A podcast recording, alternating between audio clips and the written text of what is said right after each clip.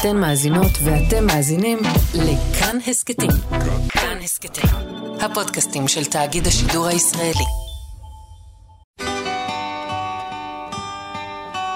בלוקבאסטר עם זוהר אורבך.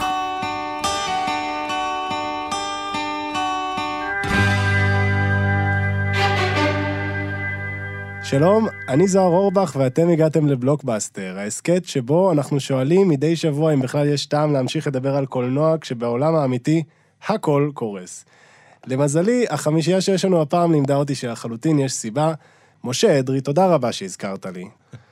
מי שפספס, מי שלא חפוף, מי שלא קורא את הקרדיטים, אדרי הוא אחד המפיקים הכי חזקים בתולדות המדינה.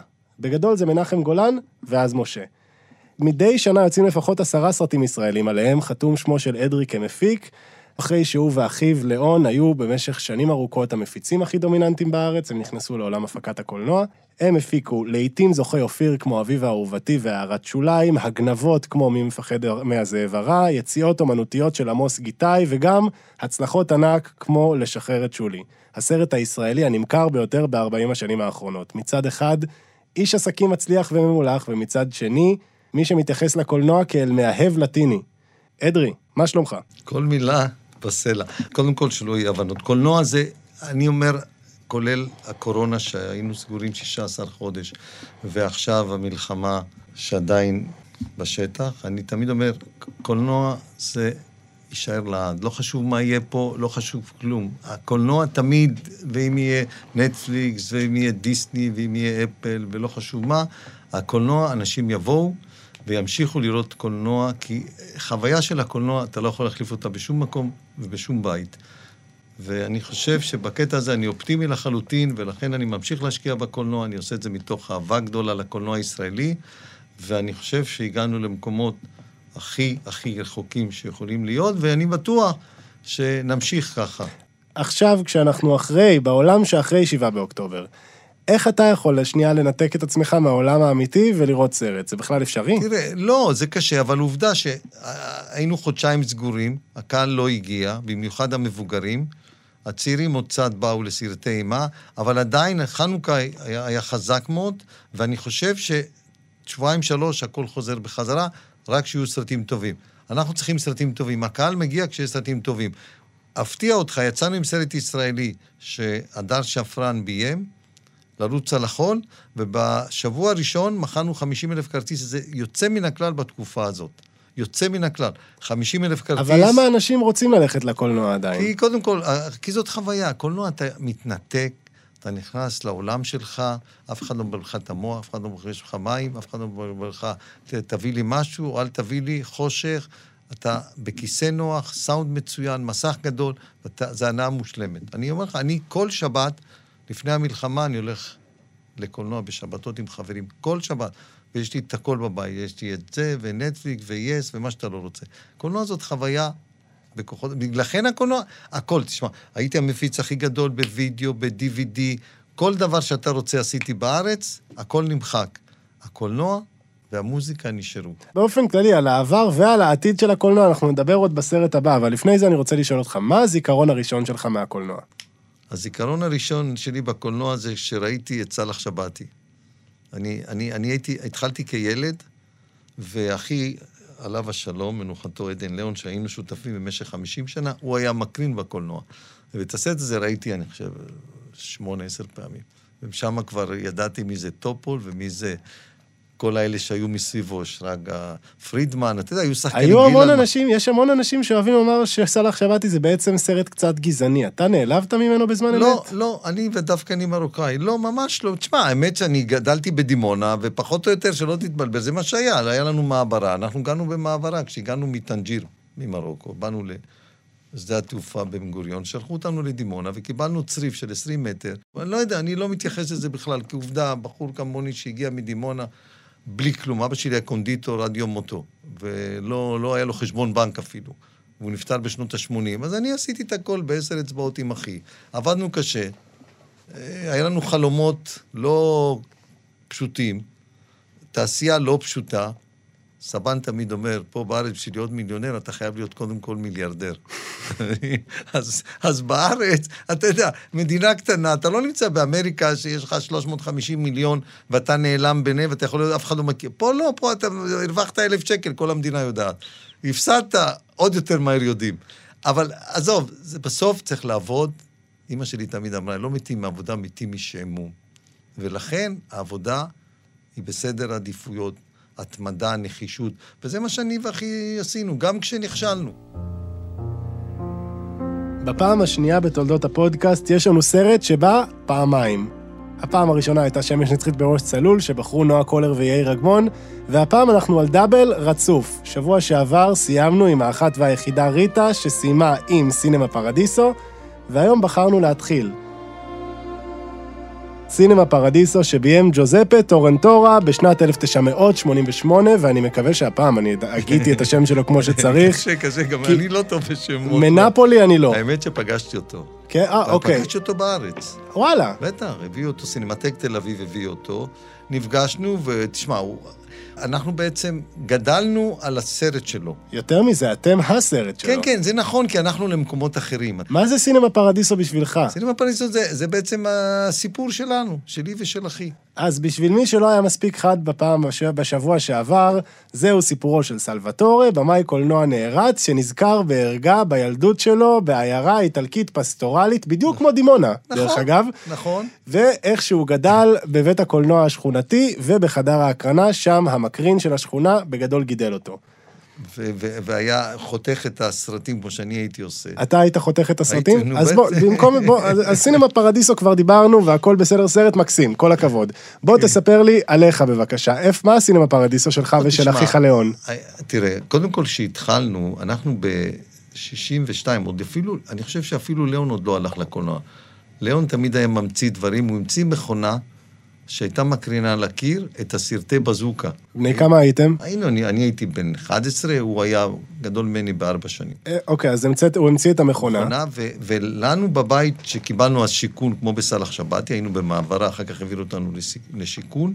אבא שלי היה, היה קונדיטור של עוגות מרוקאיות, ובשביל לעשות אותם ולעבוד, הוא בנה צריף מאחורי הבית, שעד שעה 1-2 הוא התעסק בצריף הזה, אחר כך הוא היה מנקה וחוזר הביתה.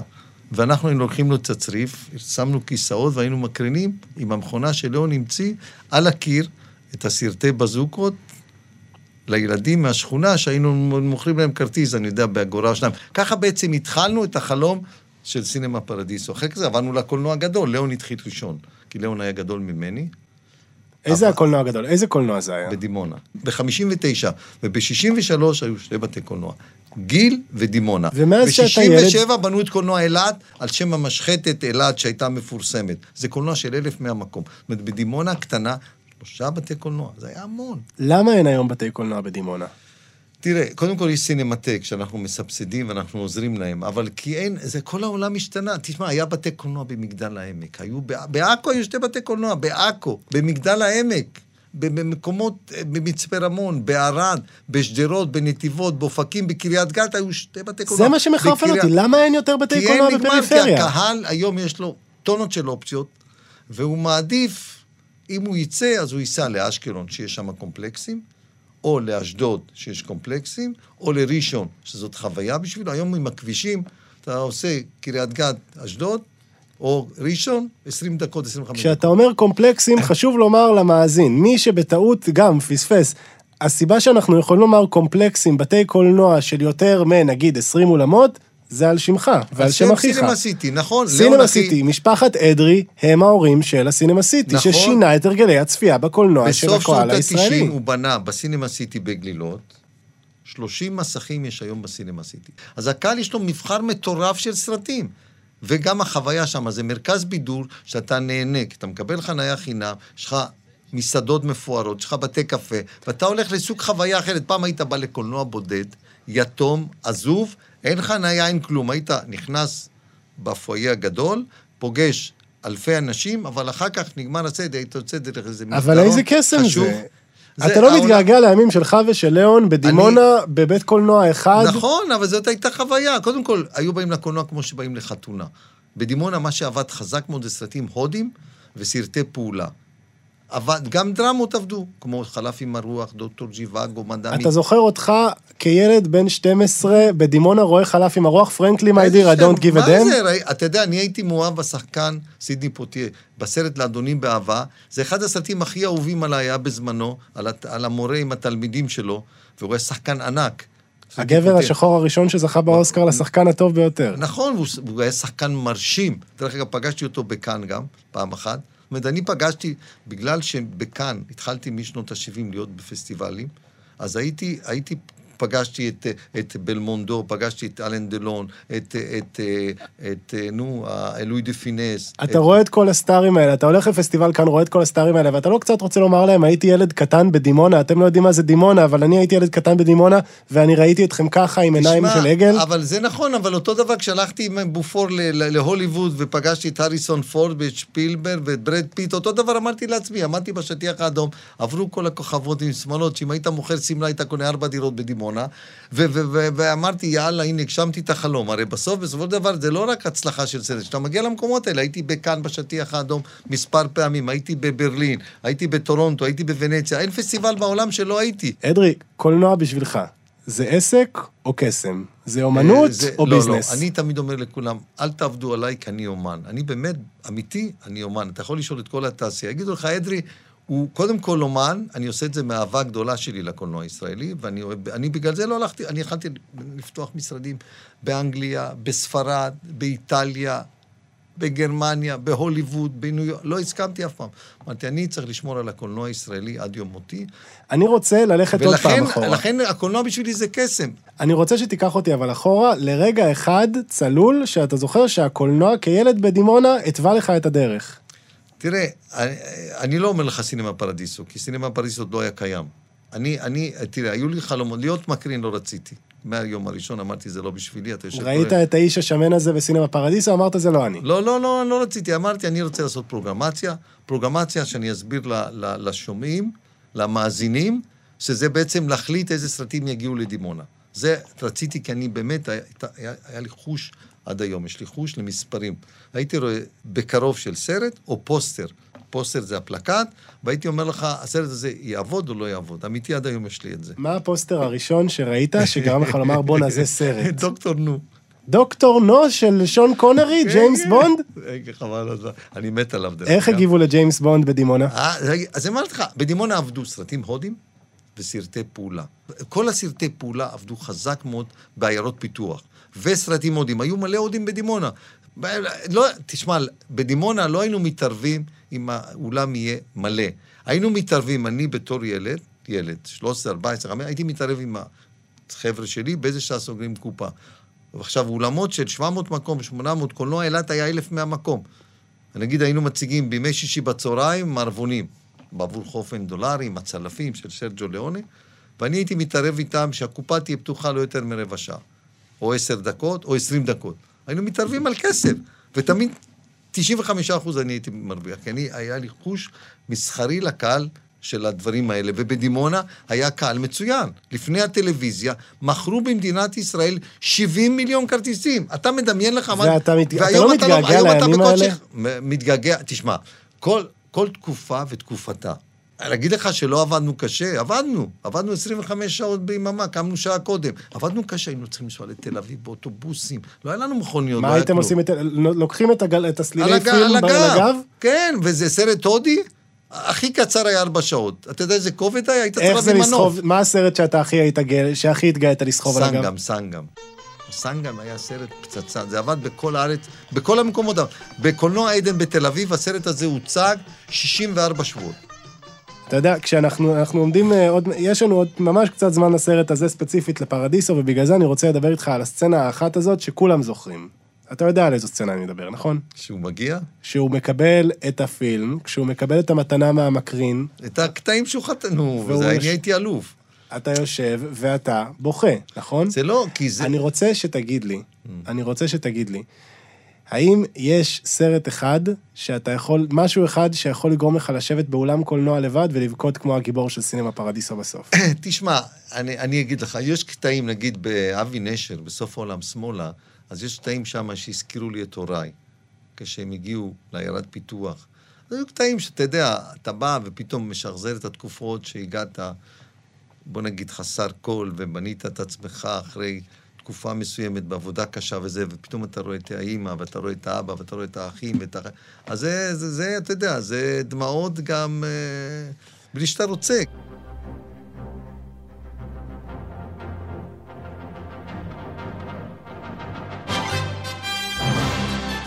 אם סינמה פרדיסו היה הילדות שלך ושל אחיך, הסרט הבא הוא, תקן אותי אם אני טועה, הרגע שבו הפכתם למי שאתם. ההימור הגדול שהשתלם. סופרמן. אין מתאים. יותר ממנו. סופרמן הראשון של הבמאי. ריצ'ארד דונר ב-1978. אתה יודע שמי שכתב את סופרמן זה מריו פוזו, זה שכתב בדיוק. את הסנדק. זה, אתה רואה את הקרדיטים של סופרמן, זו תקופה שבה גם סרט גיבורי על הביאו את כל התותחים לא, הכי גדולים של הלימוד. תשמע, זה היה עם כוכבים של פעם, גלן פורד, מרלון ברנדו. מרלון ברנדו. ג'ין תשמע, הקמן. כל הכל, תשמע, אנחנו קנינו את זה על הנייר, לא ידענו שזה יהיה להיט כזה. אתה יודע מה, כל העתיד שלנו היה על הסרט הזה. בוא לא, נדבר תשמע, על זה רגע. מה זה הסיפור שלך ושל סופרמן? סופרמן, קודם כל היו לנו תקוות גדולות, ומה שהכי עצוב היה, שכל התעשייה חשבו שזה יהיה כישלון, כי עם זה אנחנו... תחזרו פעמיים הביתה אמרו- לדימונה פעמיים בטרמפים. אמרו שאנחנו נחזור לדימונה בטרמפים, זה היה בסופרמן ב-78, קנינו את הסרט ב-76 דרך אגב, וב-2001, שנודע בתעשייה שאנחנו אה, בנינו בגלילות 30 מסכים. אמרו, זה הסוף שלהם. זו הייתה השקעה מטורפת של עשרות מיליונים, ואמרו, זהו, זה הסוף שלהם. בסופרמן אמרו שהסרט לא יעבוד, ולא מעט מפיצים פשטו את הרגל בתקופה ההיא, ואמרו, זה הסוף שלהם. ואחרי שראינו את הסרט שנתיים, קיבינימט, עד שהגיע הסרט, דרך אגב, פגשתי את כריסטופר ריב בכאן, לפני שהסרט יצא. כלומר, כשהוא עוד היה על שתי רגליים. כן, כן, כן, אני פגשתי אותו בבר של אותן מרטינז, איפה זה היה? בריביירה הצרפתית? בריביירה הצרפתית. ושאלתי אותו, נו, מה אתה אומר על סופרמן? הוא אומר, אני אגיד לך את האמת, אני עוד לא ראיתי כלום, אבל אני חושב שזה יהיה מסחרי. עכשיו, אל תשכח שבארץ הקומיקס בזמנו, לא, בתקופה היא לא עבד מי יודע מה. לא עבד, לא כמו היום. היום נהיינו סרטי- חננות רק כמה שנים אחרי. בדיוק, וזה היה פחד אלוהים. עכשיו, כשראינו את הסרט פעם ראשונה, אמרנו, יאללה, מה זה שעתיים ומשהו? מי, עד שנהיה סופרמן, אתה יודע, עולה למעלה, עוזר. עוברת שעה.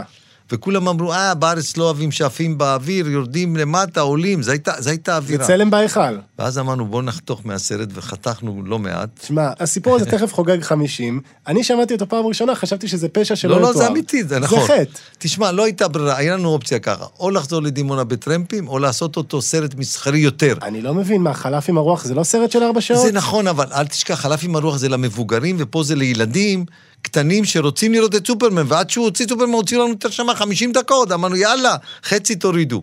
ומיד, אתה יודע, כשאתה, ילד נכנס, יושב עם ההורים, הוא, איפה סופרמן? אבא, אבא, כמה זמן? מה, מסכן אבא ילד שעה? אז אמרנו, יאללה, נחתוך לו בחצי, וזה מה שעשינו. הורדנו את זה, זה היה צעד הכי חכם שעשינו בתקופה ההיא, והאמת שפחדנו, כי אמרנו, אז היום לא יכלנו לעשות דבר כזה. בשום מה פנים ואופן. פתאום, היו המפיצים של דיסני, היו באים אליך עם השוט. וורנר בראדרס היו עושים לך ככה. הלכנו לאולפני זינקו, הבחור נמצא עד היום, ינקלה, ואמרנו, ינקלה, תשמע, אנחנו נביא לך עותק 35 מילימטר, זה לא היה דיגיטל אז, ואמרנו, אנחנו חייבים להוריד, לצמצם, שיהיה מהר סופרמן. והוא לא כל כך התלהב, הוא אומר, לא, זה לא רעיון טוב, וזה, אמרנו, אין ברירה. או טרמפים או זה, תחליט. ואז הוא ישב על העתק, אחר כך קלקלנו עותק אחד, מרוב שחתכנו, החזרנו, הבאנו לו עוד אחד, ובשלישי עשינו עותק יוצא מן הכלל, שעתיים אפס אפס? אה, לא, פחות. היה שעה, שעה 18, כי רצינו לעשות ארבע הצגות ביום. והקרנו את זה בקולנוע תל אביב, 2008 מקומות. 2008 מקולנוע תל אביב בפינסקר. full house? ארבע הצגות, חודש ימים אין להשיג כרטיס. אתה פעם אמרת שאתה, כשאתה רואה סרט, אתה לפעמים לא מסתכל על הסרט, אלא על מי אתה מסתכל? על הקהל. איך הקהל הגיב פעם ראשונה שסופרמן עף? היו בקומה. אני לא צוחק, הקהל היה בהלם, במיוחד הילדים, מחיאות כפיים. אתה, איפה אתה מתלהב מסרט? גם היום אני רואה סרט עם קהל, אני יודע את גורלו. עכשיו, כשראיתי את הקהל ואת הילדים, איזה מחיאות כפיים שהוא עולה למעלה, לעצור את ההליקופטר ולעצור את ההוא ולרדוף אחרי הטיל ולעשות, הבנתי שזה להיט גדול. ו- ואתה רואה, אין, בסוף מי שקובע זה הקהל. עזוב אותך פרסום, שיווק, הכל טוב. אבל אם הקהל יוצא החוצה ולא ממליץ, יתגדל ויתקדש שמרבה. הלך אבל הסרט. אתה אי פעם ישבת ואמרת, וואלה, הפעם הקהל טועה? אתה פעם חשבת שהקהל טועה? יש סרטים, מה זה קהל טועה? כשהק... אני, הרבה, היה לי סרט מטאליק בלוז, סרט ישראלי. שאני מאוד אהבתי. והקהל לא כל כך אהב, והוא לא עבד. לא עזר. הקהל לא אהב, לא התחבר לסרט. אני לא יודע אם אתה זוכר, זה אני היה... זוכר, זה היה קושניר ואיבגי ואיב- והכל בסדר, הולכים לגרמניה לקנות אוטו, שיהיה להם בהצלחה. חבל על הזמן. אני אהבתי את הסרט מאוד, והייתי בטוח שיעבוד, ופתאום הסרט נכשל. בסוף, מי שקובע זה הקהל. אם הקהל אוהב את הסרט, אין לך מה לדאוג. מצד שני, יש מקרים שוואלה, הקהל לא בא, ורק אחרי כמה יודע- שנים הוא נזכר שבעצם זה היה אתה יודע, סרט זאת נהדר. המדינה היחידה, ואני אראות לך עכשיו התכתבויות שלי לסרט, נגיד, לרוץ על החול. מדינה היחידה בעולם שסרט, אם הוא טוב, שבוע שני עובד יותר טוב מהראשון במאה אחוז. אין דבר כזה בעולם. אני מכיר, תשמע, אני מכיר מספרים בכל העולם. בהוליווד זה באמת נהוג שהסרט יפתח בגדול, ואז ייפול בכמה אין עשרות אחוזים. מקום בק- בצרפת, איטליה, גרמניה, פורטוגל, ספרד. אין מקום בעולם. סרט פותח, שבוע שני, 10% ירידה, 20%. רק במדינה הזאת, אם הסרט הוא טוב, אני אגיד לך מה הייתה הבעיה. הקולנוע הישראלי, אחרי מנחם גולן, משנות ה-80, עם כל הצער והכאב, היה כישלון מוחץ. למה למה הקולנוע הישראלי היה כישלון בשנות ה-80? אני אגיד, אחרי שנות ה-80, אחרי כל הלהיטים שנעשו בזמנו, אם זה קוני למל, ואם זה שנות גבעת ה-70 זה היה תור הזהב. ואם זה אסקימו לימון, ואם זה צ'ארלי וחצי, ואם זה סנוקר, זה היה שנות ה-80. שנות ה-80, מהאמצע, כל סרט היה פלופ. עד ול- שאתה ואחיך התחלתם להפיק. אנחנו כשפתחנו את הסינמה סיטי, ב-30 מסכים, לא היה סרט ישראלי. שבוע שני, שלישי, פתח, היה איזה סרט אחד שמכר חמישה כרטיסים. לא היה, עשו, כי היה הקרן לסרטי חוט, ונתנו רק לסרטים, סינמטק תל אביב, שהיו נכנסים 40 ויוצאים 80 באמצע. כלום! הסרטים האלה לא עשו גרוש. ואז באנו עם המהפך. של סוף העולם שמאלה באותה שנה, ללכת על המים ואהבה קולומביאנית. שלושה סרטים האלה מכרו מיליון כרטיסים. היה מטורף, כל התעשייה התחיל- לא הפסיקה לדבר. ואז בעצם המשכנו את הגלגל, נשארנו בגלגל עם אבל מה, הצלחות. מה השתנה עם סוף העולם שמאלה ואהבה קולומביאנית וללכת על המים? מה, מה היה השיפט? בזכות מה זה היה? בזכות מה זה קרה? הזרמנו כסף. היה, לא היה כסף בתעשייה. מי היה? אף אחד... תשמע, זו תעשייה קשה, שאם לא, לא תביא כסף אמיתי, לא סיפורי פוגי, אתה חייב להביא כסף אמיתי מהבנק או מהבית. משה, כן. אני רוצה לחזור לאיש עם הגלימה. דרך אגב, באופן כללי, כל הסיפור הזה של סופרמן זה בעצם מיתוס די תנכי, וגם כתבו אותו שני יהודים, כן? אני רוצה לשאול אותך על גיבורים. אנחנו אחרי חודשיים בלתי נסבלים. אני רוצה לשאול אותך, מי הסופרמן שלך? היום? היום, עכשיו, אחרי מה, החודשיים כל האלה. הגיבורים שעשו את מה שעשו בעוטף. יש אחת במקרה? שחולקת איתך שם משפחה, שהיא לא הייתה צריכה גלימה, היא הייתה צריכה מאופקים, עוגיות. היה לי קולנוע באופקים. אז רגע, מי הגיבור שלך? אז יש, לא, יש כמה, אני לא רוצה, יש כמה, ואני אני בטוח, אני בטוח שתוך חצי שנה, לא רוצה עכשיו עוד, אני אעשה כמה סרטים על הגיבורים האלה. לא- גיבורות וגיבורים. כולל, אה, כולל אדרי, מאופקים, שהסיפור שלה הוא מדהים. אני צריך כותבים טובים, אני מבטיח לך, אני אפתיע אותך בגדול עם כמה דברים טובים, אבל הגיבורים זה שלי זה פרס הם. אופיר השני של טיקי דיין. חד משמעית. זה כי- טיקי דיין לוקחת על זה אופיר שני. כי הם עשו באמת, היו שם מעשים מדהימים. לא תשמע, מה שנעשה בעוטף ובשדרות, המעשי גבורה שהיו בשדרות ובאופקים ובמקומות אחרים בסביבה, אין, אי אפשר, אני חושב שבסרטים לא יהיה קל לעשות את זה, אבל נעשה את הכי טוב שיש, כי מגיע להם את, ה, את, ה, את הכבוד הזה. אתה יודע, זאת פעם ראשונה אי פעם שבא אלינו מישהו שהתפקיד שלו זה להיות מפיק. אתה רוצה להסביר לקהל שלנו מה בדיוק עושה מפיק? מפיק. אה, הוא- אוקיי. הוא, ה- הוא האבא של הסרט, הוא הכל. הוא מביא את הכסף, הוא דואג לשחקנים, הוא דואג לצוות, הוא דואג שהחבילה הזאת תתחבר ויצלמו ב-30-40 יום, ובסוף הוא יביא את הסרט למסך. זה המפיק. אז הוא... או שבעצמו הוא יכול להיות גם מפיץ כמוני, אני עושה גם את זה וגם את זה, אבל המפיץ הוא אבא של הסרט, הוא בעצם דואג לכסף של הסרט. זה הכי חשוב. אתה בס- אמרת פעם שכדי להחליט שלהפ- שאתה מפיק סרט, אתה צריך לשמוע את הבמאי או את התסריטאי מסביר לך את האירוע בחמש חייב- דקות, ואם זה מזיז לך את הבטן, אתה הולך על זה. אני חמש דקות צריך. בא אליי שלום אסייג, אומר לי, הסיפור של ההילולה, רוצים ללכת לקברי צדיקים, להשתטח, להודות על 91 שלא נפל עלינו גז וטילים, במקום להיכנס לנתיבות, פנו ימינה, נכנסו לאט. זה הסיפור, אמרתי לו, יש סרט. אותו דבר שולי, באו השלושה האלה, אמרו לי, תשמע, הסיפור פשוט. תימני, תן, תן, הילד הולך לקולומביה, מספר שאבא עשיר, חוטפים אותו, מבקשים כופר מתימני 50 אלף דולר, זה כמו בשבילך חמישה מיליארד. מה? נוסעים לשחרר, בסוף צריך סיפורים קלים.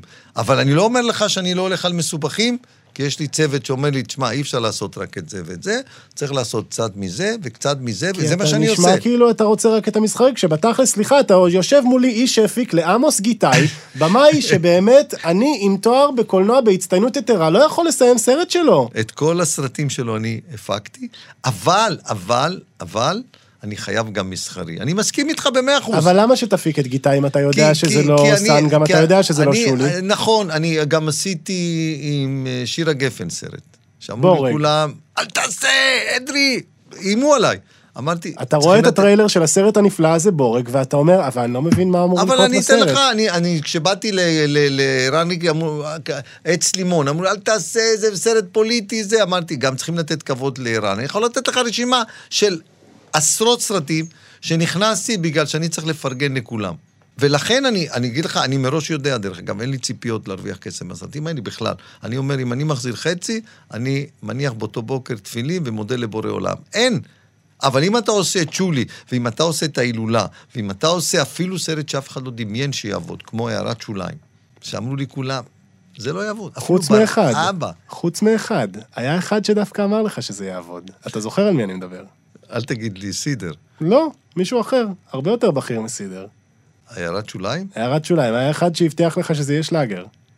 אתה סיפרת כן, לקולגה שלי, רוני קובן, כן. שאתה ישבת עם ראש הממשלה בנימין נתניהו, שאמר לך, אה, זה נכון, הולך להיות נכון. פצצה. הוא באמת, זה אחד, דרך אגב, הסרט הכי אהוב עליו. הם אמרו לי, אדרי, זה הסרט הכי טוב שהפקת כי הסרט הזה ומעולם." מתרחש ברחובות שהם גדלו בהם, על מה אתה נכון, מדבר? זה נכון, זה אבא, רואה נו. זה כמו שאתה רואה את סוף העולם שמאלה, הם רואים את הערת שוליים. אתה צודק, זה אבא, נו, אבא של אה, ביבי היה פרופסור. לא, באמת סרט מיוחד. עכשיו, האמת, כשבר אבא הציעו לו את התפקיד, בר אבא הוא חבר טוב שלי, שלום עליה. והוא לא כל כך התלהב, אני, מה ישאלה, אני קומיקאי, מה הוא הביא לי את הזה, אני צריך להיות רציני, אני בקושי יודע זה, זה, אמרתי לו, בר אבא, אתה תלך למקומות שלא היית אף פעם. והוא לא ידע על מה אני מדבר איתו. אני ידעתי, כי אני הייתי בכאן, והייתי בברלין, והייתי בוונציה, הוא לא היה. והוא הלך למקומות שהוא אמר לי, אדרי, זאת המתנה הכי טובה שבורא עולם נתן לי. והוא אמר את זה גם לסידר. אתה יודע, השחקנית ריטה שוקרון בחרה בהערת שוליים כאחד מחמשת הסרטים האהובים עליה. אתה רוצה לנחש מה הסרט השני שהפקת שהופיע אצלנו פה בפודקאסט? אתה לא תנחש בחיים. אביב אהובתי, לא, הלוואי. אבל הוא הצליח? אני משוכנע שלא. לא הצליח? לא הצליח. יא לא אלוהים. כמו שהיה יכול להצליח. כן? לא, לא. אני אגיד לך עוד רמז אחד אחרון, כן. ובאמת, אני אומר את זה באהבה והערכה גדולה מאוד, משה. זה ככל הנראה הסרט הכי גרוע שהפקת. אוי ואבוי לי, יא אללה, הכי גרוע שהפקתי? יא אללה. ימים של אהבה. אני לא מאמין. אהרון גבע החליט לעשות לנו קטע וללכת הימים של אהבה, זאת הייתה אחת הצפיות הכי כיפיות זה? שהיו לי בפודקאסט עד עכשיו. מה זה? זה של מנחם. זה של מנחם, זה כן. עם, אה, נו, עם, איך קוראים לה? הזמרת. עם מאיה בוסקילה ונירו לוי. אני לא מאמין. מה אתה לוקח, יצירת מופת או שלאגר? אה, שלאגר.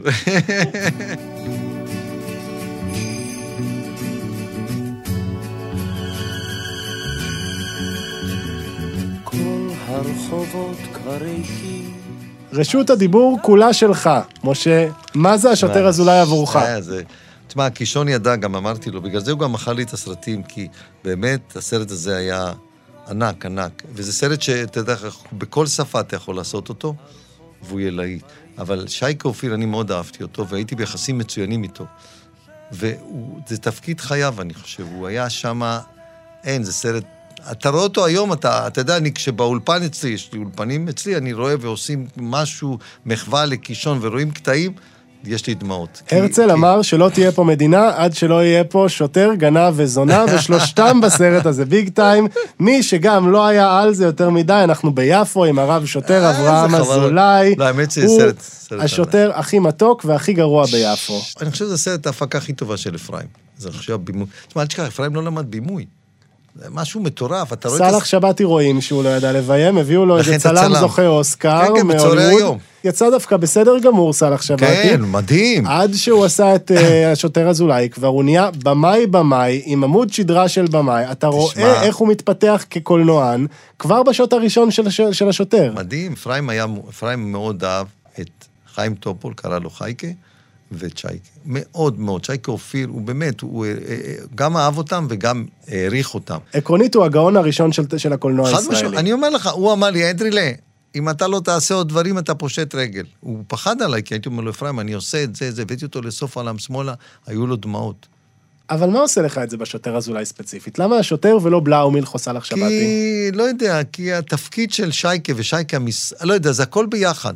זה עם הדתיים עשה לי, פתאום אתה רואה שאפשר לפתור את הכל בגובה העיניים. שמע, ו- זה תפקיד וירטואוזי של השחקן, ב, אה, של שחקן ברגע השיא בקריירה שלו, שמדבר כאן חמש שפות, אני- אבל בעצם עושה הכי טוב כשהוא אילם. אבל זה נכון, אבל כ- כשבאו הצרפתים, המשלחת, ואני קצת מדבר צרפתית, אומר, מה הוא אומר, ויטורנה, פורדון, שוטר, אז אתה- יש שם קטעים שאתה לא יכול לראות בסרטים אחרים. רגע, איך המבטא המרוקאי של שייקה אמין? אתה קונה את המבטא המרוקאי? חבל, תשמע, אני הייתי מדבר איתו בצרפתית, אני אומר לך, הבן אדם ידע, כי הוא למד בצרפת. תשמע, הבן אדם היה לו, הוא היה איש מקסים, והיה שחקן אחד הטובים, אתה רואה את הסרט הזה, ואתה רואה איזה תפקיד וירטואוזי הוא עושה כאן. כי הוא שחקן איזה גדול. שחקן הוא, ואיזה לב הוא נותן לסרט הזה. זה סרט שבעצם מספר על כמה זה קשה להיות אדם טוב. על כמה קשה זה להיות אדם טוב, וכמה העולם עומד להתעמר בך אם אתה תתעקש להיות אדם טוב. ובסוף הסרט, אנחנו מקבלים את הסצנה האחת הזאת, ביתי, את מסתירה לי את הדרגה! שמה, שמה היו לי דמעות, האמת, לא פעם אחת, כי אתה רואה פתאום, הוא רצה להישאר במשטרה, ושם החליטו לתת לו את מה שנתנו לו ואת המסדר הכי מרגש שהיה, ואתה ראית את הדמעות שלו, וזה היה אמיתי דרך אגב, הוא כל כך לקח את הסרט לעצמו. שייקה היה שחקן, למה הרגע הזה של ההצדעה, שבו השוטר אזולאי יוצא, אחרי שהוא מצד אחד מקודם בדרגה, אבל מצד שני מפוטר, לצידו אשתו החולנית ושני חברים בטלנים, ורואה את המסדר מצדיע לו והוא מצדיע להם בחזרה. איפה זה מה, פוגש אותך, כי, אדרי? זה, כי, כי קודם כל, הבן אדם הוא אנושי. וכשבן אדם מקבל את הכבוד שהוא קיבל, אני זוכר את זה כשהקרנו את הסרט, הייתי בבתי קולנוע, איפה? ב, הייתי, היה לי אז בתי קולנוע באופקים, בדימונה, בקריית גת, בקריית מלאכי, ואני הייתי בהקרנות של הסרט הזה, ואני ראיתי את הדמעות של הקהל. הקהל התחבר לסרט.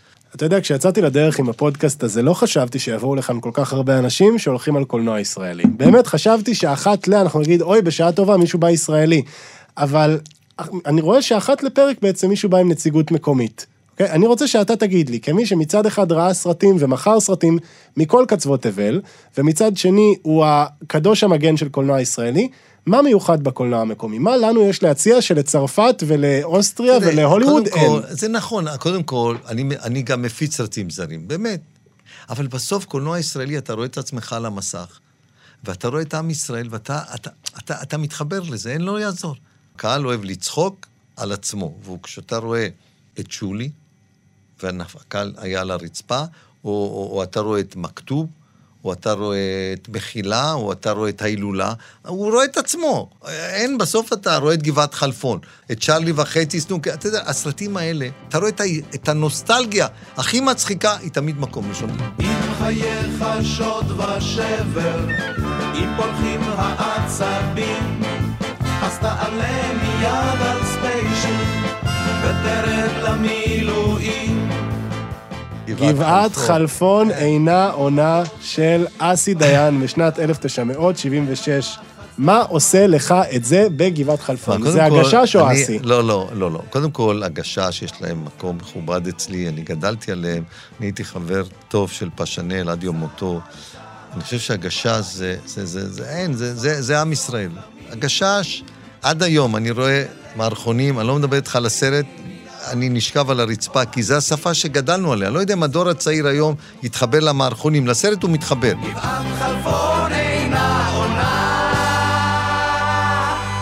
לא, לא יכלו לשים שלט ים, לא, יש דברים, אה, תביא לי את החליפה של האיומים. אה, טלפון אחד למוטה, כל צה"ל פה. שם משפטי מחץ, עזוב, אני, אני הרי, שייקה, עד היום הוא חבר טוב שלי, ו- ו- וגברי, ו- ואהבתי מאוד את פולי, היינו ביחסים מצוינים. תשמע, הגשה זה, זה, הם היו כוכבים, כוכבים, ועד היום. אבל בסופו של דבר, זה דור אחר שנשאר, ואני אומר את זה לכולם, גבעת חלפון. גבעת חלפון, אתה יכול ליפול על הרצפה אם תראה אותו מאה פעם. וזו שפה שגם היום הצעירים יודעים לדבר אותה. אז אני רוצה לספר לך משהו על גבעת חלפון היום. אני, כשהגעתי הביתה להורים בסוף השבוע, אני אמרתי לאבא שלי, טוב, אני לקראת הפודקאסט השבוע צריך לראות שני סרטים, בוא נחליט על אחד שנראה יחד, אני לא רוצה לקחת לך יותר מדי מהסוף שבוע. אתה צריך להחליט, השוטר אזולאי או גבעת חלפון. גבעת אמר, חלפון. אני הולך על שניהם. ושעה וחצי רצוף, הוא צוחק. האיש ממרר בבכי מרוב צחוק. אבל- ורק בגלל שהסרט הזה גרם בתקופה הזאת לאבא שלי לצחוק צחוק מתגלגל, זה אחד הסרטים הכי טובים אי פעם גם בעיניי. אני אומר לך, זה הסרט הכי נצפה, אין, הכי נצפה, ו- ו- וכל משפט של אסי, כל משפט זה משפט מחץ. כל משפט שהיה לו, זה פשוט מדהים. כמה פעמים אתה חושב שראית אותו? אני לא חושב, אולי מאה פעם. טוב, מה אתה עושה אם המצרים מתקדמים אל עבר המוצב? מה שעשינו ב-56. מה, עשיתם ב-56? מה שעשינו ב-48. אין יותר טוב מזה, בטח. ומה עשיתם ב-48? 30 שנה, לך תזכור, אני יודע. לך תזכור, 30 שנה. יודע, היה דברים שם מטורפים, אין דברים כאלה. אבל אתה יודע, אני, יש, אוהבים לומר, כן, זה סרט של הגשש, זה סרט של הגשש, בגלל לא, שאני אוהב להציק. גם, ה- אתה כל אני אוהב מחץ. מבחינתי, זה הסרט של חנה לסלאו, ניצה, ניצה שאול אני- ומיקי קם.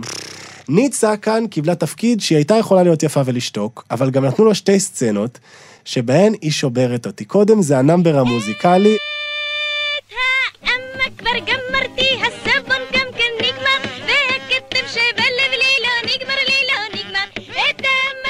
והשני, כשהיא תופסת את טוביה צפיר ואומרת לו, בולה בולה, איפה את? בולה בולה!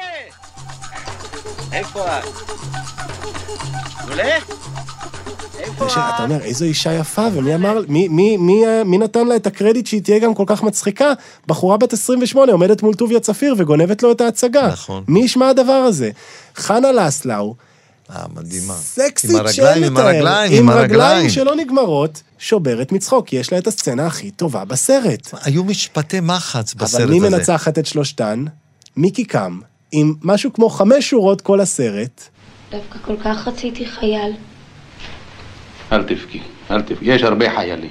נשיג לה חייל. מהרגע הראשון שהיא מגיעה ורואים את המסכת פנים שלה, משה, אני אוהב את האישה הזאת, ובסרט הזה אני אוהב אותה הכי בעולם. היא כוכבת. היא. כוכבת, בכלל, זה רצף של A-ליסטים. שלא רואים יותר אבל בקולנוע אסי הישראלי. כתב להם את, ה, את המילים. לסרג'ו פנית, לא טעית. כל המשפטי מחץ האלה. סרג'ו פנית, לא טעית, אדוני, זאת שורה דבילית נורא שעובדת בזכות דבר אחד בלבד, נכון. וזה לא אסי. סרג'ו פנית, לא טעית, זה בגלל- פולי. פולי, נכון, פולי, הוא היה שהוא- ענק. הוא המצטיין של פולי הסרט. היה כוכב. אמת, אמיתי גם, הוא היה שחקן טוב, פולי. שייקה לוי, גברי בנאי וישראל פול יעקב, הייתה תקופה, תקן אותי אם אני טועה, שאתה נורא רצית לעשות גבעת חלפון אינה עונה שתיים. מה זה, אנחנו כתבנו תסריטים, השקענו שם מאות אלפי שקלים. אסי סידר אותנו, עד שהוא גמר. בסוף פולי חלה, ו- ולא רצו. והיה לנו טוב, כבר תסריטים וזה היה היו. תסריט טוב? אני חושב שכן. אתה חושב שכן, או שאתה אומר לי כן? לא, אני חושב שיכל להיות יותר טוב, אבל אסי אמר, עזוב, כמו שגבעת חלפון, נתקן אחרי זה, בוא נחליט על תאריך צילום. וברגע שהתחלנו להתעסק עם פולי, גברי ובזה, ופולי אמר לנו שהוא לא יכול כי הוא חלה, נפל הכל והלך הכסף, וזהו, נשארנו עם גבעת חלפון, אתה יודע נזכור מה, אני אותו לא ככה. יכול שלא לחשוב כשאני רואה את גבעת חלפון, כשאני יודע שזה סרט של 1976? יודע. מה קרה שלוש שנים לפני? אז אתה אומר לעצמך, שלוש שנים לפני, עד אז, מלחמת יום כיפור. בדיוק, אבל עד יום כיפור, כל עם ישראל חשב שפשוט יש לו צבא מאוד חזק, אה. סטו. ואז מגיע אסי, יחד עם שייקה פולה צוחק וגפרי. על כולם. צוחק על כולם, נכון. אומר, אתם נתפסתם עם המכנסיים למטה, אז הנה אני אראה אתכם עם המכנסיים למטה, וכל עם ישראל יאהב אתכם ככה. וזה מה שהוא נתן לעם ישראל להיות על המסך, ובגלל זה הקהל התחבר. ורגע לפני שאנחנו נעבור לסרט האחרון שלנו, משה, כי הסרט האחרון שלנו זה סמינריון בפני עצמו. אה. רגע לפני שנעבור אליו, יש לך ניחוש איך יראו הסרטים של אחרי המלחמה? תשמע, תלוי מי יעשה אותם. אני חושב שאם יהיו במאים כמו אבי נשר וכמו סידר, ועוד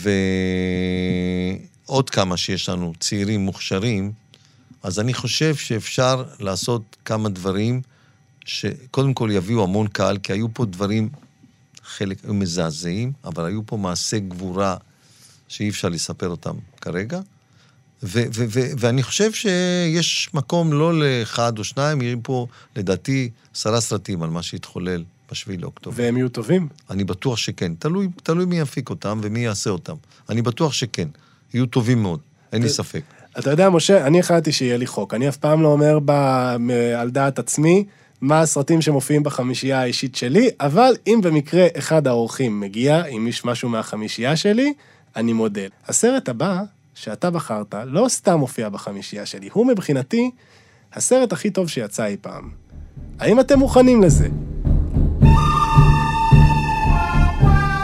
הטוב, הרע והמכוער שביים סרג'יו ליאונה בשנת 1966. 66. אדרי, תשמע, אני רוצה, קודם כל הכ- הכרתי את סרג'ו ליאוני באופן אישי. בסוף חייו הכרתי אותו, כי רכשתי מהמפיקים שלו את רוב הסרטים לוידאו שהיה בשנות ה-80, ואחר כך ה-DVD. אבל אתה, אני אספר לך סיפור שהציעו לטופול ב-65, אני עושה סרט דוקו עליו, וראינו את הניירת, אני לא ידעתי את זה עד היום, הציעו לו להיות המכוער, במקום אלי וולך. זה אמיתי עכשיו, זה אמיתי. טופול היה אמור להיות המכוער של הטוב, הרע והמכוער. כן, אמיתי, ראיתי ניירת, לא האמנתי. עכשיו, בתחקירים שעושים על טופול, פתאום ראינו את זה, הייתי בהלם, הציעו לו. המפיק, המפיק של הטוב הרב המכוער, האיטלקי, סרג'ו פאפי, הציע לטופול לקבל את התפקיד, וטופול סירב. למה הוא סירב? יאללה, אני לא יודע, כל ההיסטוריה שלו הייתה משתנה, לא יודע, לא יודע. ותשמע, הבן אדם עשה סרט, להיט, עד היום הוא להיט. היום, כל פעם שאני מדפדף, אני, אני נתקע בסרט ואני יכול לראות אותו 50 פעם. בלונדי, עיני מלאך וטוקו נמצאים בניו מקסיקו בזמן מלחמת האזרחים האמריקאית. שלושתם מחפשים אוצר. בלונדי וטוקו, צמד אויבים שמתחילים להתיידד, ועיני מלאך המרושע, אחריהם רוצה את האוצר, ולא מהסס גם לראות במי שצריך בשביל שזה יקרה. וזה פשוט הסרט המושלם. זה פשוט הסרט המושלם. זה לא. מערבון ספגטי, זאת גרסה מעוותת של המערבון הרגיל. שאנחנו רגילים, אבל בתוך המערבון הזה, מקופלים מיליון סרטים אחרים, מקופל סרט מלחמה, מקופלת קומדיה מה שאתה שחורה. רוצה, וזה עשוי טוב. סרג'ו ליאוני הוא במאי באמת, הוא במאי אדיר. הוא מה זה ידע. במאי אדיר מבחינתך? ש, שרואה, שרואה על המסך עוצמות ודברים שהקהל יישאר בהלם. והוא ידע ב-66, מה, היום קל לעשות עם האפקטים ועם הסיפורים מסביב, קל לעשות פיצוצים והרוגים ומטוסים ואוניות ומה שאתה רוצה. ואז זה היה קשה, אז הכל אחד על אחד. הם עבדו קשה, אבל הקולנוע קודם כל היה יותר, הרבה יותר זול. אתה לא, היום להפיק חלף עם הרוח, אתה צריך, זה מיליארד צ'ק, מיליארד דולר. אתה לא יכול להפיק סרט כזה. עם כמות אנשים שהייתה... אבל מה מבין? מאפיין במאי עם חזון? במאי עם חזון זה במאי שבא והוא גם רוצה לדעת מה הקהל יגיב שהוא יעשה 1, 2, 3 עם כל העוצמות של הסאונד. תראה, קולנוע בסוף יש המון הטיות. אתה יודע שאתה מצלם את זה פה, אתה מצלם, ואחר כך אתה עושה חיבור. לא אחד הנתונים, לא מבינים. אתה משקר. אתה שקרן גדול. אתה לא, אתה, אתה מחבר דברים, אתה יודע, יש הרבה דברים שאחד שייך לשני, אבל אחד צולם אתמול, ואחד יצולם בעוד יומיים, אבל בסוף בסרט אתה רואה את זה אחד, זה כאילו זה קרו באותו שנייה ובאותו רגע. הבמאי חכם, הוא יודע לעשות, בסוף זה, יש עריכה טובה. העורך, זה, יש לו תפקיד לא, מה לא קטן. התפקיד הכי חשוב על הסט של הסרט? אני, אני חושב בסוף חייב תסריט. חייב תסריט טוב? חייב, חייב. אם לא, זה, אתה לא, גם במאי טוב לו. אם, אם, ה- אם התסריט הוא לא טוב, במאי לא יכול לעזור הרבה. אבל אם התסריט הוא טוב, אז הכ- הכל בידיים של הבמאי. זה, אנחנו כן, דיברנו על זה כן. בפרק אה, השני שלנו עם חבר שלך אבי נשר, כשגם הביא מערבון ספגטי שהלחין אניו מוריקונה.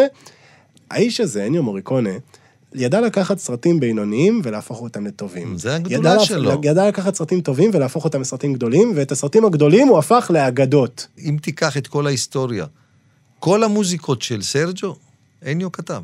כל המוזיקות, מההתחלה, כשהוא לא, הוא עשה רק קונצרטים, אני לא יודע מה עשה הבחור הזה, אבל הוא הביא אותו להישגים, ובזכות סרג'ו, הוא הגיע לאן שהגיע, כי הוא בסוף עשה 500 סרטים. מצד אתה שני, יודע מה זה אני 500 חושב סרטים? שבזכות אניו, סרג'ו הגיע לאן שהגיע. יכול כלומר, להיות, זה ש- הסרט, הסרט הזה, כמו שאתה אמרת, הטוב הרע והמכוער לא היה הופך הסרט הגדול ביותר אי פעם בלי המוזיקה הזאת. אחד. זה, מה, אתה יודע כמה תקליטים הם מכרו? הרי בזמנו מכרו תקליטים, מוזיקות מסרטים בתקליטים. הרי אני קצת מבין בזה, יש חברות מוזיקה, העד הארצי וה-NMC שלנו, של הזקנה כמובן. מי זה זאת מוז- הזקנה שלך? בוא זה הבוסית, הבוסית שלי. הבוסית ששמה זה הוא? המותג, המותג, ליליאן, פנינה לא? אדרי, פנינה פנינה אדרי. היא המותג. איך לא- הגיבו לסרט הזה בארץ פעם ראשונה? מה זה, היה להיט. כן, זה היה להיט? בקולנוע אופיר, שהיה בגרוזנברג, היה תור מגרוזנברג עד אמצע באלנבי.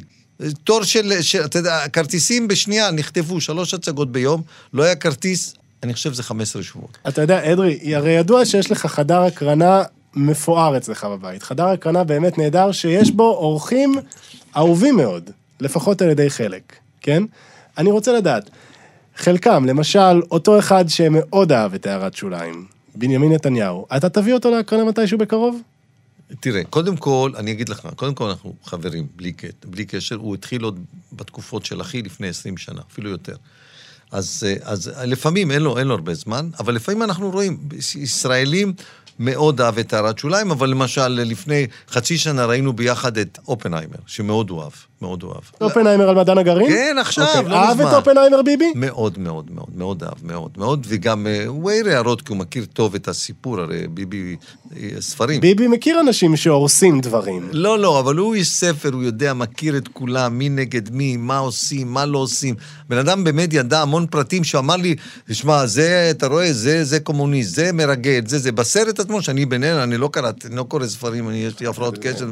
בקיצור, אבל, אבל כשאתה יושב עם האיש, ואתה רואה את החוכמה שלו, ואתה רואה כמה הוא מבין, וגם יודע היסטוריה. אתה לא יכול להגיד שהוא לא יודע היסטוריה, אבל אה, תשמע, כיף לראות סרט אה, טוב. גם אני מחפש סרטים. עם מי אתה הכי אהבת לראות סרטים?